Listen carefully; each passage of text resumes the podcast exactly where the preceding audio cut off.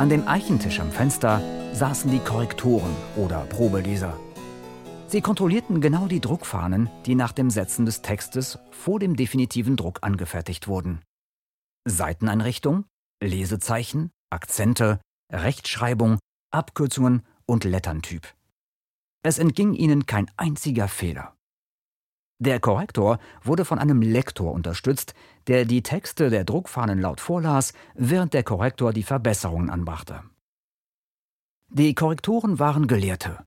Sie beherrschten mehrere Sprachen wie natürlich Niederländisch und Französisch, aber auch Spanisch, Italienisch, Griechisch, Latein und manchmal sogar Hebräisch und Aramäisch. Diese Sprache wurde früher einmal im Nahen Osten gesprochen. Als religiöse Werke für das Unternehmen immer mehr an Bedeutung gewannen, übernahmen oft auch Priester die Arbeit der Korrektoren.